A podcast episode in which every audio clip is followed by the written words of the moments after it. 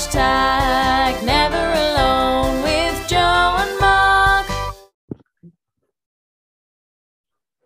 Hi, everyone, and welcome to Hashtag Never Alone episode 15. I am Joe Ambridge. Yeah, and hi everyone. I'm Mark Fielding, um, psychotherapist and relationship counsellor. Uh, I'm based in the UK, and Joe's based in uh, Australia. Yep. um, and today's topic um, is kind of a similar topic to what we covered before in our suicide episode, but it's actually about the impact and the cause of suicide today. Um, and we'll be introducing our guest shortly. Um, just a few statistics that I've got off of um, Bite the Dog Institute. Um, however, obviously these facts can be confronting, and suicide is a sensitive topic. So, um, just like warn, I just wanted to warn listeners that are listening. If the topics that are covered in today's episode do affect you, please go and speak to someone. We share the helplines on our Facebook page and our Instagram. Um, just a couple of statistics. Every year, over 65,000 Australians make a suicide attempt. More than 3,000 Australians die by suicide in 2017, and suicide is the leading cause of death for Australians between 15 and 44 years of age.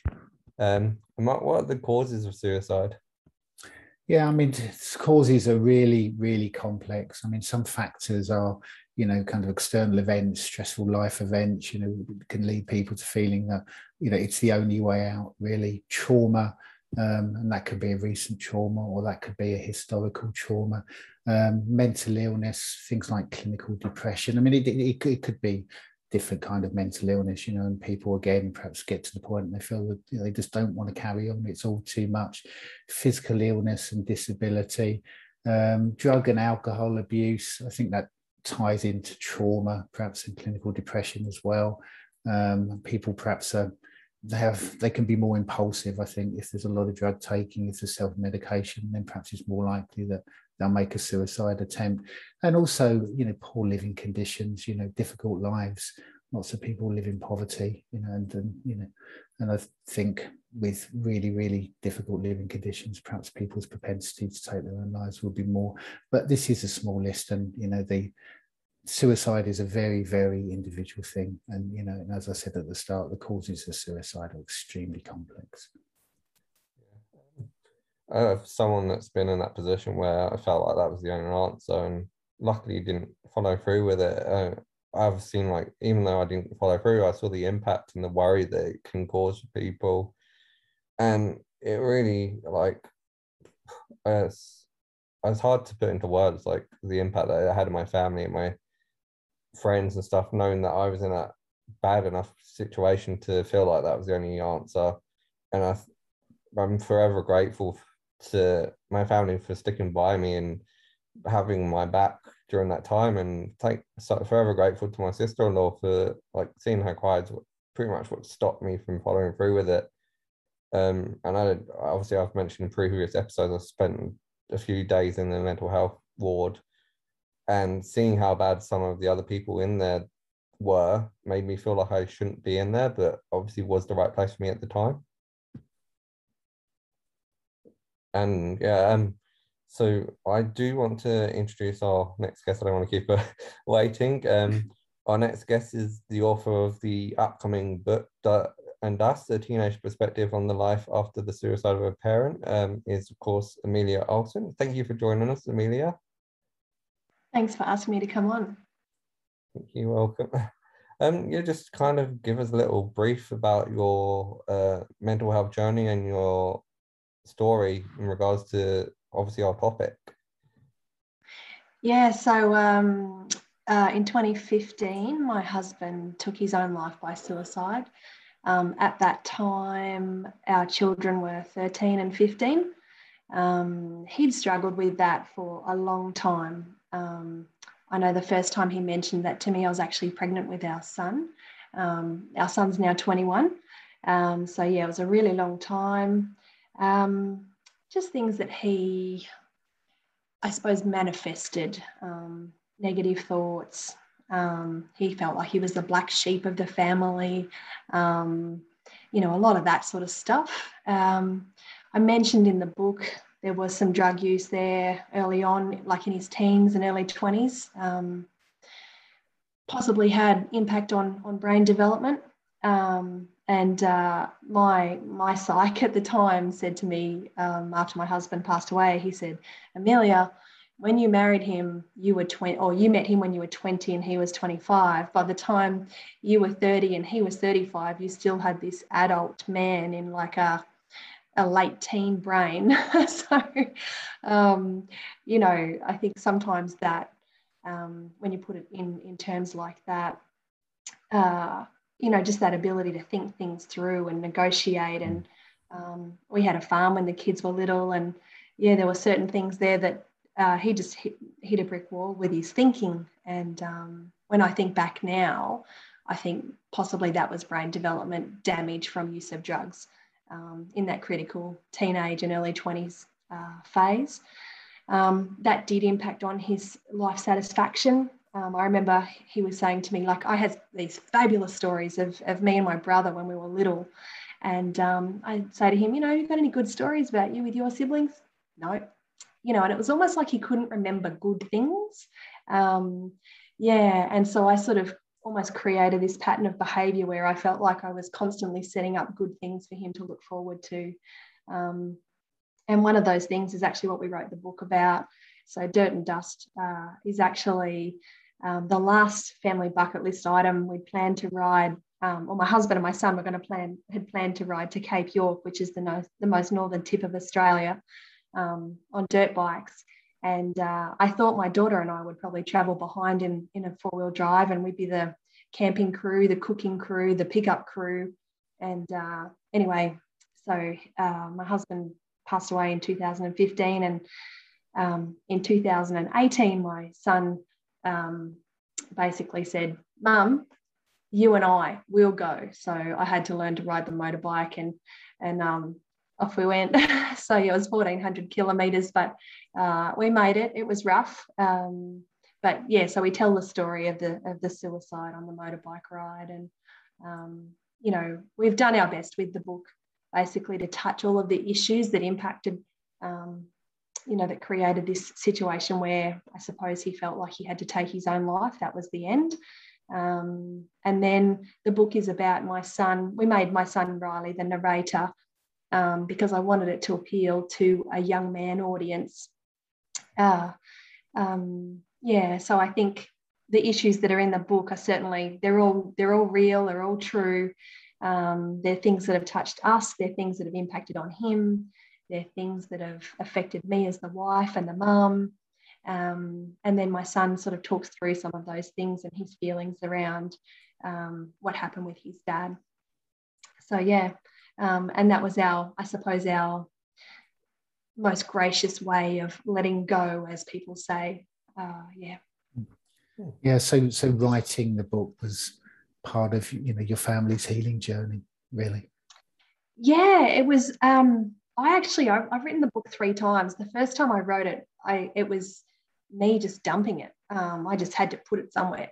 The second time I, I wrote the book was um, actually cut a lot of the stuff. Um, and I just told, told the story on the seven day ride. And then the third time I actually wrote the book, I said to Riley, I think this would be so much better coming from you as the son, you know, as you as 18 year old you, rather than me as the mum, the wife, the widow. I sounded like a whinger, you know. um, and, and I'm also a school teacher. So I felt a little bit too teachery, you know, there was too many lessons in this. And so once we made Riley the narrator, the story actually became quite funny because I was hopeless on that bloody motorbike. Um, and it was rough and tough. And, you know, I fell off so many times. And when Riley was the narrator, he'd be like, oh, mom, not again. You know, can I just hide somewhere? This is ridiculous. Um, so it was, it was funny, you know, and it kept the story moving. So it's not bogged down in really, you know, the nitty gritty details. It, it, it talks about that stuff, but I think a motorbike ride keeps the story moving, and, and that's important. I think if you're going to have young men read a book, um, yeah, so so that was good. But I think um, at the time that I changed it into the third version of the book, which is the dirt and dust version, um, my son was actually he's a qualified mechanic now, but he was actually out on a property on the um, right out in the bush, in the sticks, in the desert. He's actually um, he calls himself the Desert Bull Runner on Instagram, and uh, hilarious. But um, so he's out there in the desert on a million acres and um, thirty thousand cattle or something ridiculous. And there was a changeover of, of um, caretakers on the property, station managers, I should say. And um, while he was there by himself for about a week or two, um, every afternoon I'd FaceTime him and I'd read what I'd written and I and I said to him, you know, I want to change this more into your language or your perspective. How do we get that right? Because as your mum, I don't want to put things, I don't want to put words in your mouth or misinterpret what you thought or what you felt with that. So for me, that was really valuable. Um, so yeah, just trying to capture 18 year old him, but with his perspective about his dad and Hmm. he basically said to me, Mum, how did you get it so spot on? Even the feelings about, you know, falling off the motorbike and things like that. And I said, Well, son, I married him and I gave birth to you. So if I can't get it right, there's something really wrong here. um, yeah. So just in regard to the thought process and the, the issues and all that sort of jazz. So yeah, it was it was therapeutic and it just it actually gave my son and I an opportunity to talk about a few things that we hadn't actually aired. Um, so that was good. That was good. Yeah, it's it's interesting. So that's exactly what I was thinking. I was thinking it must have been, you know, after such a traumatic event, you know, for for you, for all of you, the family, must have been really connecting for you and your son actually to do this. You know, to go on that ride. You know, it's imbued yeah. with meaning. It's so that's what it comes over in the book. You know, that the ride is so imbued with meaning. It's kind of beautiful, yeah. really. You both did that together. Yeah, thank you. Um, there was a bit of guilt that went with it too, because, um, you know, in the book we talked about, or Riley said, you know, I don't know if I'm doing this for mum, mum's doing this for me, or are we really doing this to let let dad go? You know, and yeah. there's these thoughts the whole time. But I think that was the the perfect thing about the ride was you'd spend hours every day on that motorbike in your own helmet, in your own space, and um, you know, you, you would just be thinking through these things. And, and I caught myself really angry, really angry. Um, yeah. And I just, when I got those angry thoughts, I literally had to go, you know what? That's the last time I'm going to be angry about that. Mm. It's the last time. And, um, and I, I visualized um, as I was writing, I visualized literally the thought, that angry thought coming in my left hand and accelerating with my right hand and letting that thought go out the right hand. I thought it's got to come, it's got to go, work its way through. I can be cranky, I can be angry, I can be hard on that thought or that feeling and then let it go. And um, and I literally just left them behind, like hundreds of them, as I'm riding this 1400 kilometers up the dirt. You know, um, yeah. So for me, I just thought, and when I feel that anger or that um, disappointment, that's the other big big emotion that comes with this. Yeah. Um, I literally just had to go, you know what, that's the last time I can attach an emotion to that because it's just going to ruin me. You know, it'll ruin us. Um, yeah. So interesting, interesting feelings. Um, and, you know, we, we've got a daughter as well. And it was really actually hard to to go on the ride and and she wasn't there so it was between my son and I yeah. and it was supposed to be him and his dad and and um, in regard to the book, I've, I've sent it to her and I said, Have you read the book? And she said, No, I don't know if I want to read it, mum. And I said, That's okay, absolutely okay. Um, but I've actually I've got another book that I I um I want to write, and it's actually about it's a children's picture story book. And I'll just quickly tell you about this because it's a magical story. So the year that my husband died, um, I taught a bunch of 12 and 13 year old kids, and um, I had two weeks off and it was enough time to organize a funeral and do all that sort of stuff. And then when I came back to work, the kids in my class just stared at me as if, you know, they're looking to see if I'd changed. And um, this boy, and I didn't know it was him, but this boy left a little flower on my desk every oh. for about three months.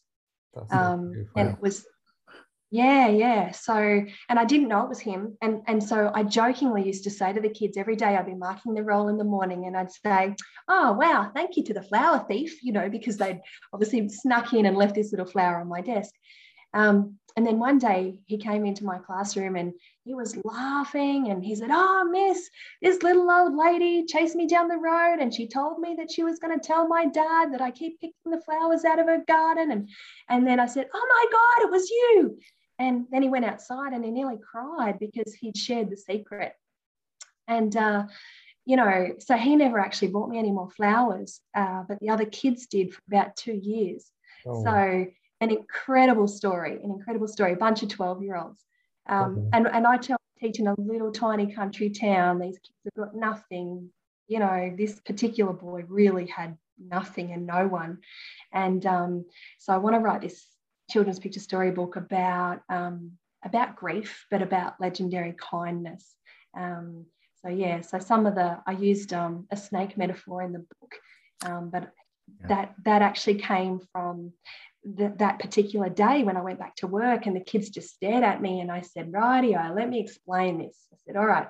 I feel like I'm a giant carpet snake and I've I've been force fed a wombat and I'm just I'm trying to get that wombat down, you know. So and they went, mm, you know, and nodded and looked at me and and uh, you know, so some great stuff came out of that. So that's sort of stuff that I actually want to put into pictures uh, for say 10 to 13 year olds to understand grief. And I don't necessarily want that book to be about suicide, but I do want it to be about understanding grief and that it comes and that it goes because I do worry that teenagers um, particularly we've an Indigenous community not far from us here, and they get like a tsunami of suicides. It's like the kids don't know how to cope with loss, um, and it becomes overwhelming. And so, I, I, want it to be a picture story book so that kids that don't have a high level of literacy could still visually pick up what that means. Um, yeah. So anyway, that's my next little goal um, after we get this one out. But yeah, completely different story. But I want my daughter to actually be the narrator of that book because she was friends with that boy. Um, unfortunately, he was killed in a car accident earlier this oh. year. Um, I know, I know. And so I told the story of the flower thief at his funeral, and all the kids that were in that class um, were, were at that funeral and they're all 18 now and they just nodded and they smiled and they laughed and you know it was just such a magical a magical time for us um, and so connected and just legendary kindness from a bunch of 12 year olds you know? So yeah so that's um that's my beautiful story that i tell everybody you know in this in this story of grief and suicide.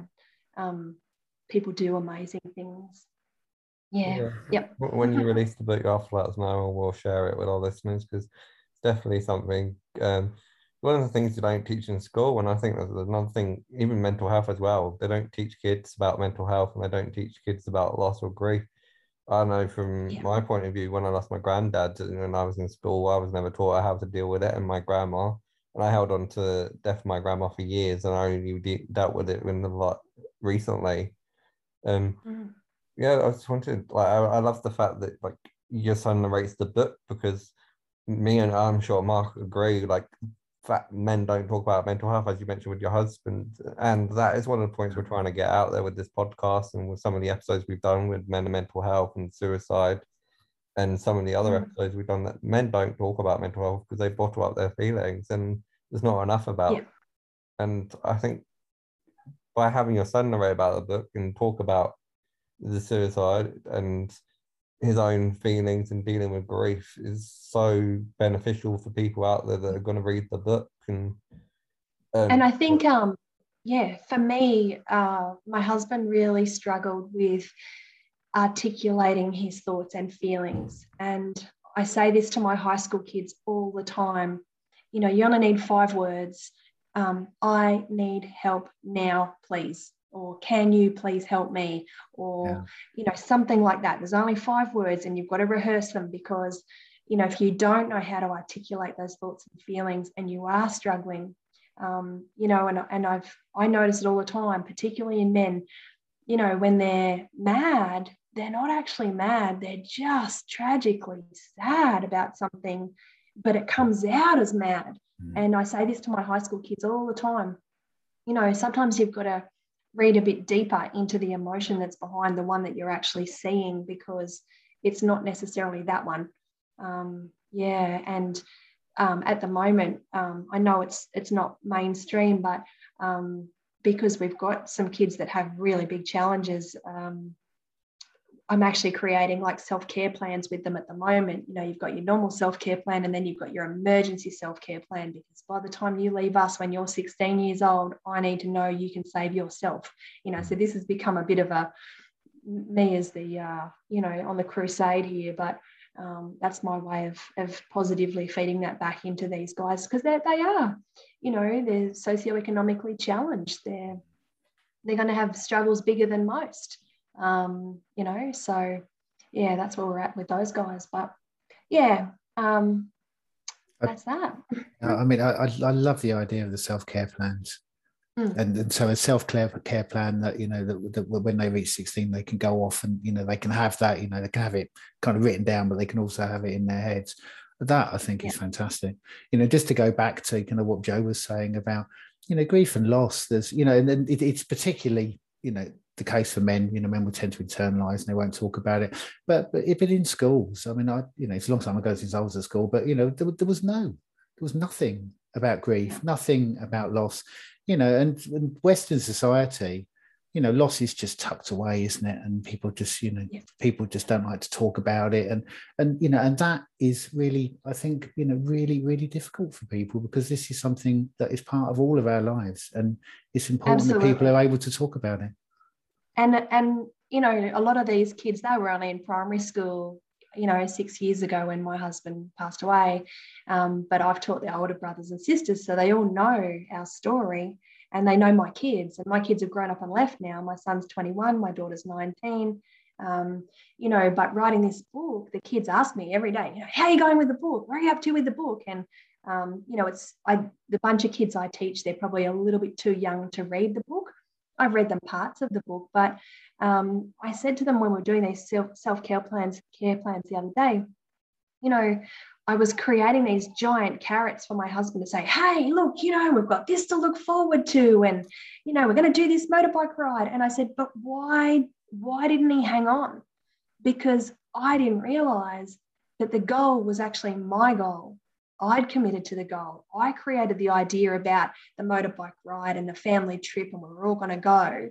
But it wasn't enough. It wasn't enough for me to set the goal or me to commit to that or me to work towards it. I don't know whether he just didn't believe it or he didn't think we'd do it or whatever that was. And I just said to them, you know, in the end, I ended up doing the bloody motorbike ride and I had no intention of doing that because it was my goal and it was unfulfilled. Um, so I said, this is the part where you've got to create your own strategies for success and your own hope and your own goals. And you've got to be able to um, learn how to transition from one place to another, um, create your own hope. And, um, you know, that's really, really, really important. You don't realize how important it is until, you know, basically as epic as, as it was, it was an epic fail. Um, you know, he took his own life because the goal wasn't big enough or you know, whatever it was in his world, he didn't believe that we could achieve that. So, super, super important. Um, set yourself up for success, create your own hope, you know, um, work towards your own goals. Yep, take people with you on the journey because it's bloody lonely if you don't.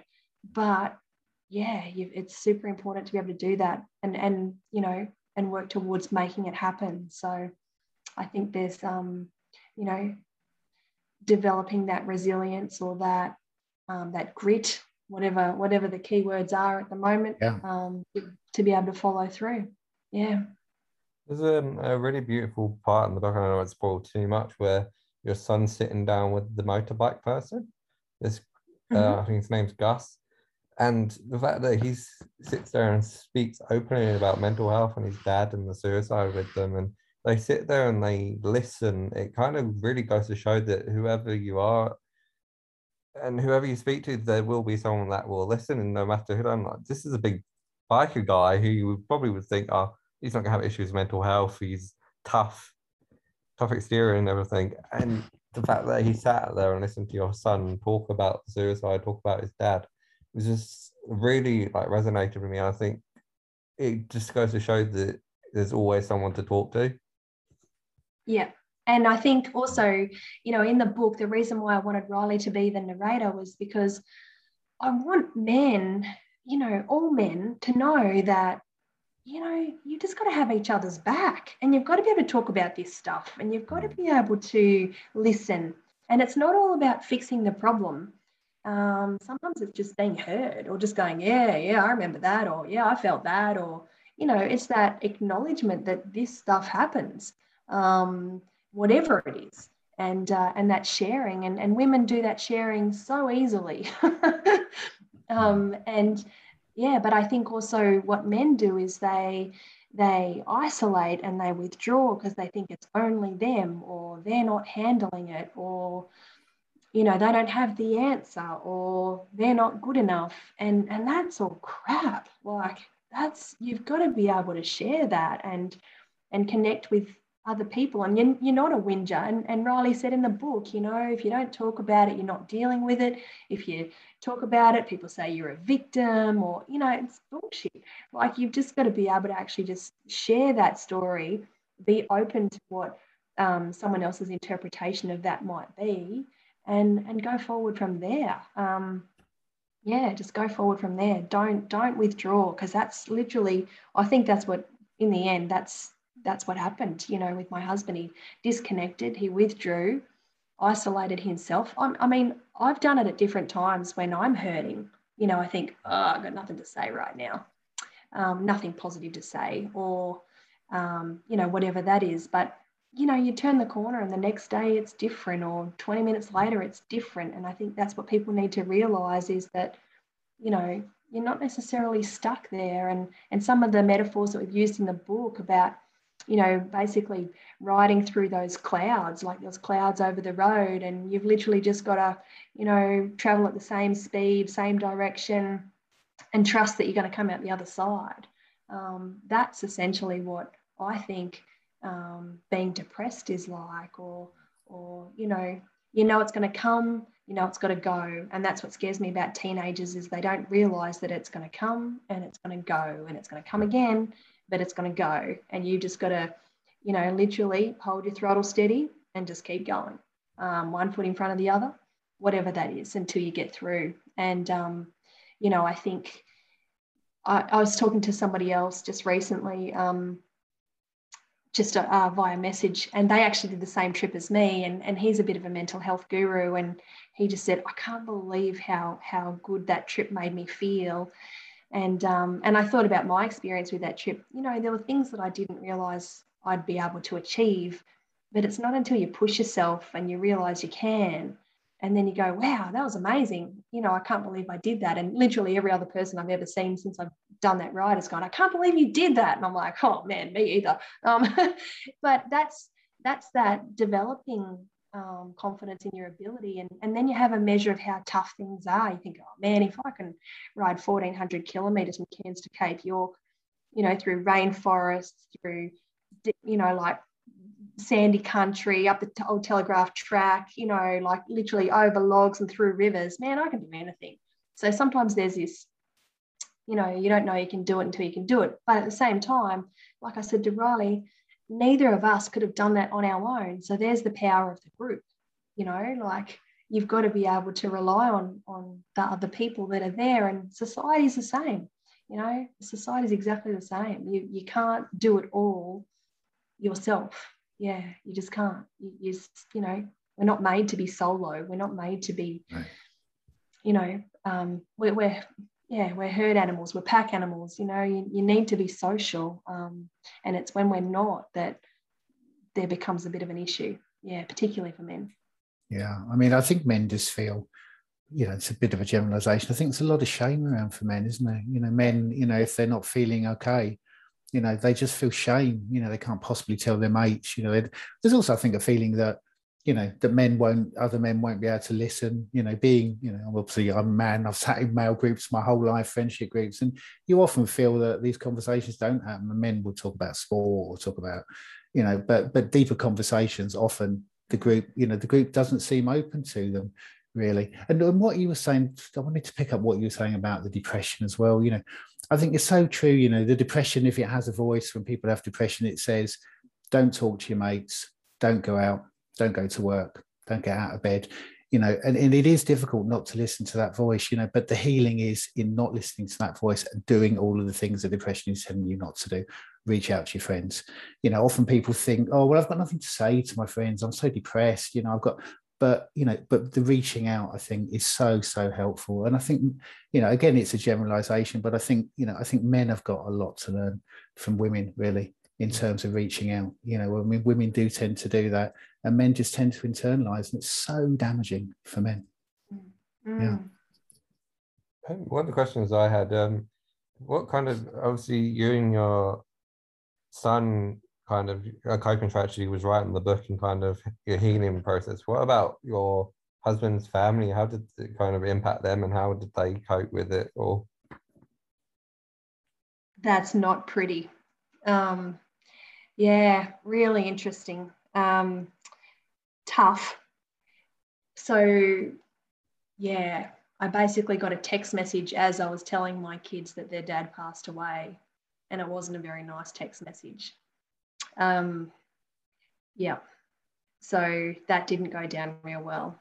Um, hasn't really recovered from there. We live two states away, so um, you know, it's not like we live in the same town or anything like that.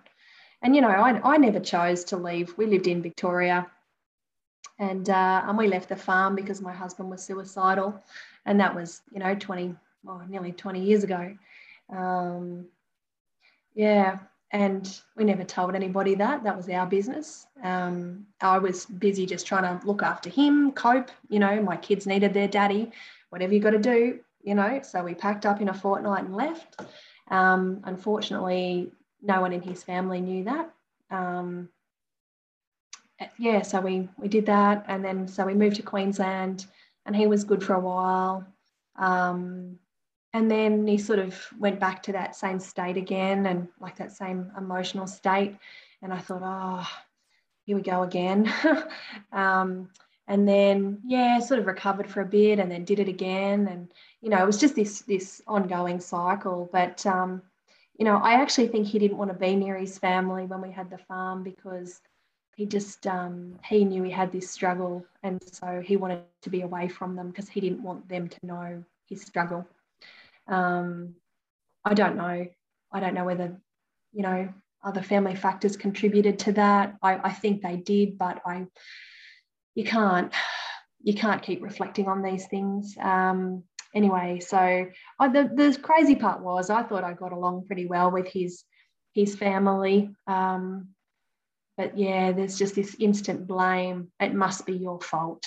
Um, yeah so that was pretty that's probably the, the been the toughest part for me um, is is that is the blame um, I, I have tried to reconnect with his mum um, that didn't go down particularly well uh, oh man that could have been a movie a scene out of a movie but never mind. Um, so yeah i just i literally i just had to walk away that time and say okay all right.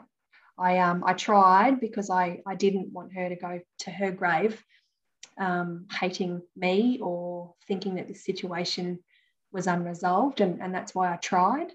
Um, but I just I did I had to just go all right I, I respect choice um, that, that was my best effort and uh, I just had to leave it alone which is a real shame um, particularly because I thought I got along quite well before before this um, anyway I've just had to leave it. Yeah. So not not real great. Um, yeah, but I think again, you know, my husband didn't he didn't share his mental health issues with anybody but me. So I ended up becoming like, you know, the keeper of the secret, but I was so busy, you know, loving him better or coaching or Mm. setting things up for success or managing the kids around him. You know, I became this like this crazy kind of person, you know, making sure that this bloody terrible outcome wasn't going to happen. And, um, you know, I literally, I, when we had the farm, the kids were little, but so many times when he was in a bad place and I'd think, oh, he's been going down the farm too long, I'd better go and look, you know, or the cows would come up to the dairy and I'd think, machines haven't turned on, and I'd go and look, you know, but I had to make sure that, you know, he didn't get a complex about that. So I'd cover it up and I'd take him a beer or I'd take him a cup of coffee or I'd, you know, pretend I was looking for the dog or something, you know. Just because I didn't want him to feel bad if I was thinking, oh, it's crap, it's now, it's now, it's now, you know. Um, so living with someone who is suicidal, you know, um, it's tough because you don't want to, you don't want to uh, doubt them, um, but at the same time you're ready, you know, ready to run, ready to save, ready to you know whatever that is. And uh, and i know i do it now. I had we had someone not turn up to work probably oh, a little while ago and straight away i thought oh gee and i went straight into save mode. Um, and i was like well where is he? You know and uh, i ended up driving to the next town to his house and left a little message on his front door on a serviette and like hey mate um, just checking to see if you're okay. You weren't at work today. We missed you and then when I got back to work, he was at work. And I said, Oh, when you get home today, you know, just nothing strange, but there's probably this little note on your door from me. Oh, right. What's that about? I said, Oh, you know, just me. um, but yeah, that's that's what this that's what this does to you. I'm like that with my school kids. Um, you know, they know that I care, but I tell you what, it, it puts you through the ringer. Um, as soon as you think someone's backed away, or they're quiet or they haven't turned up or they you know you start thinking the worst. Um, that's yep that's what that is. And you know and i said to riley um, he went through a tough patch. Um, you know so basically the, there's the book of dirt and dust and uh, we got back from from the trip and we were on this massive high for about a month and then um, his boss actually had a massive heart attack or a stroke at work and, and passed away. So he's my 18 year old son, lost his dad, um, then lost his boss at work. And um, as a mum, I then went, oh no, you know, my poor kid, he's 18, he's lost yeah. the two most significant men in his life. And um, and then and I said to him, Oh, you poor bastard, you know, like you had me as a widow and now you've got your boss's wife. you know, like what do you do with that? He's 18. So anyway, he was all right for a while and he was he was doing really well. Like the day he got his tow truck license was the day his boss died and um, he did CPR and all that sort of stuff for 45 minutes because we're a fair way from the next town and you know just all that trauma that went with that and then um, anyway it all got a bit much he ended up changing uh, locations he moved to another town uh, which I was a bit worried about because then he wasn't under my nose and I wasn't keeping an eye on him.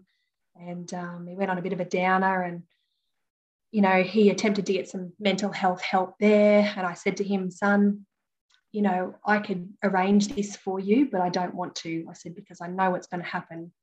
I said, I, I did all of this stuff for your dad, and I'm trying not to draw parallels here. But the reality is this I made all of these appointments for your dad, um, and he never ever went. I said, So I'm going to tell you, you need to do this. I can tell you who to ring, where to go, what to do. I said, But you've actually got to commit to um, this recovery.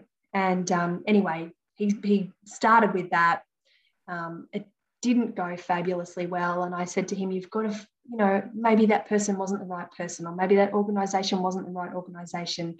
Um, you know, and it takes a while to tell your story to, to mental health professionals. And I said, yeah, and I said to this is what I say to my school kids, you know, someone needs to know your story while you're in a good place. Someone needs to know because if you know if, if there's this backlog of work that these people have, it could take you six months to, to tell your story before they can actually help you. So this is why I'm trying to empower my high school kids. You've got to be able to help each other. They're your crew. They're your people. You know, um, yeah. So anyway, that wasn't particularly successful. And then I was a bit, oh, oh, what do I do now? And then he finished his apprenticeship, finished up in that particular job, came home. He's, he, you know, he was pleased that he finished his mechanics apprenticeship, but he was a bit what do I do now? And he was not in a great place. And we had a conversation one day and he said, Mum, you never have to worry about me. I said, Why is that, son? And he said, Because I'm never going to do what dad did. And I said, Why? And he said, Because I've got too many questions. Um, he said, oh, I've just got too many questions. And I said, Okay, all right. I trust your judgment on that. And, um, and then he got this job out in the desert. And so then he moved two states away, um, you know, and uh, he's he's a long, long, long way away now. And and I thought, oh man, he could be out in the desert in his swag for a fortnight at a time, no phone reception, no nothing. What happens if he, you know, he hits the skids then? What do I do then? I'm the mum, and I'm like, you know, save, save, save mode. So I had about two weeks um, when he came home. He finished his um, apprenticeship. He came home. He was home for two weeks, and I secretly wrote him this little book and it wasn't a book like Dirt and Dust. Um, it was just um, a, a, a, white, a book full of white pages, and I had a big black fat texter, and I just wrote down all the song lyrics that made sense to us, or um, things that my dad taught me. Um, you know, things that I knew his dad had said to him. Um, and I wrote down a few little things. Um, there's a book called the um, Five Love Languages or something like that, and I just yeah. wrote a couple of notes. Yeah, and so I, I feel this book was I don't know about 25 pages or something like that, and and um, you know just mumisms and because um, I just kept thinking, how do I grow my boy into a man? And I'm not even there, and you know, I can't do the save thing, and I've got to let him go, otherwise he's going to be Peter Pan, you know, he's going to be a boy forever, you know. so I, I I wrote this sort of, I just scribbled these things in this book, and we went out for dinner, and I gave him this book. I said, look, you know, you could be out of phone range, you haven't had the mental health help that I I wanted you to have for the trauma, um, but if stuff gets real I just I want you to know that you've got you know messages from home, um, just to know that you matter. And um, he just said thanks, mum, and then off he went. So and he's as good as gold. Like honestly, um, he's as good as gold. Yeah, he uh, he called himself an emu chick this week, and I mean a real life emu. Um, that's his his pet. Um, oh. but uh, he's he's he had his first bull ride a couple of weeks ago at a rodeo. Um, so yeah, he's uh, he's doing great. He's doing really good. And my daughter, she's 19 and she's just started a new job this week. And you know, the duck, the tough thing for her is she was dad's girl. So there's always been this. Ah, oh, everyone's eyes were on me as the wife and eyes on Riley as the son but she's like the anomaly in this you know what do you do with that she's got her mum but she doesn't have her dad and she loved dad and dad loved her so that's actually been kind of almost more difficult in some ways because I haven't really known how to how to deal with that one but um, she, believe it or not, just got a job dive, driving those dirty, great big dump trucks in a mine in Gove. And um, she sent me a photo of her standing in front of this huge big truck. And she said, Mummy, I'm a bit sad. I said, Why is that? And she said, Because I wanted to show dad my picture because my husband used to work in mining. Um, and she had a cry. And I actually, at 19, you know, I think she's actually just starting to deal with um, loss of her dad now. So uh, just, you know, young adult world. Um, yeah. So anyway, um, but yeah, that was that was that was just this week. So really, really cool. So proud, so proud um, of her taking on that job. And um, you know, she's like, I'm getting dad vibes. i have I've even got those stupid safety sunglasses. and um, you know, so they they refer really nicely to their dad, and and I'm so grateful because you know it could have been terrible. It could have been terrible, and and you know, I love that they love their dad, and um, and our trip to the to the Cape, the dirt and dust trip, you know, um, yeah, it was it was pretty rough and bumpy, but I think we got the right outcome there. So yeah. So it's a, it's a really beautiful book. I mean, there's you know I'm not gonna not gonna lie. There were parts where you know it really made me tear up, but you know, but there, there's also some really really wonderful joyous parts as well. I mean, it really.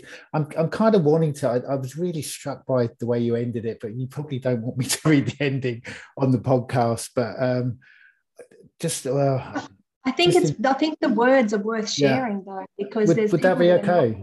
Yeah. Yeah, absolutely just well, I've, I've I was so struck by it. I just wrote it down, with and it, it's not that Dad didn't choose me or mum or my sister. He simply didn't choose life. I, I thought that was, I mean, I'm kind of tearing up even as I'm saying it now. It's beautiful.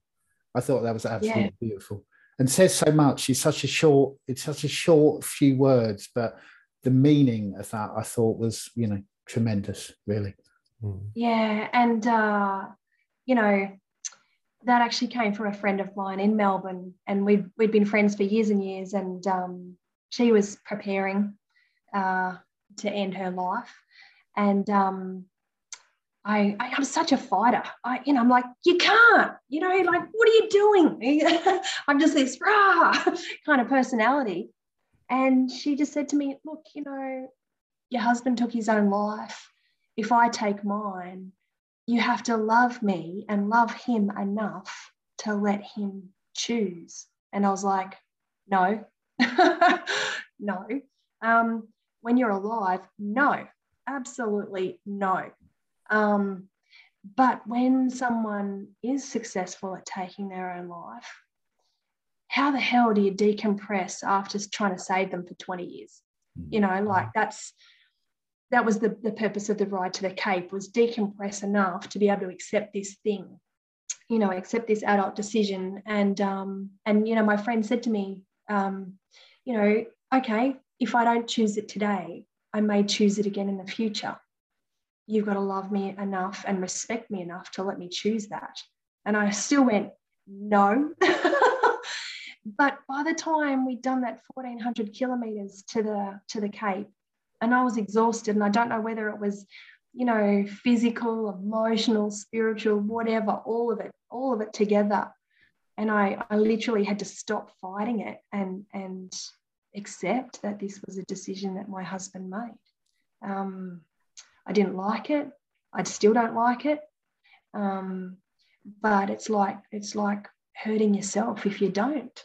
Um, and I didn't want my kids to feel rejection by their dad not being there for them. You know, my daughter obviously felt that a little bit this week with I just wanted to show dad my picture. You know, I made it. I'm driving these big dump trucks in the mine and I know that he'd be so proud. Um, you know, and same with my son on the bull ride, you know. um, and I can't believe that, you know, someone can't stay for those things. That's what I that's what I can't understand. I, I go, why would you give that up? Why would you miss that? You know, I don't want to miss any opportunities. I get mad sometimes because I don't want to miss opportunities. But that's my personality. That's my drive. That's my way. Um, but with those words at the end of the book, um, I just I didn't want my kids to be burdened with this feeling of loss or grief or rejection or not good enough and that's why that's why i chose those words yeah they yeah, really are lovely words. Mm. Um, unfortunately, I, I love. um, I mean, I could chat to hours with you about everything. Like, you're honestly such an incredible person, and you're so brave in sharing your story, and such a resilient person. I'm sure Mark would agree with me. Um, and I'll get around to finishing the book, and once it's released, please let us know. I would love to share it with our listeners. As someone that's Sure. been at the point where, like, I felt like it was the only answer, and like some of the stuff you mentioned about worrying about what your son's doing because of what happened with your husband.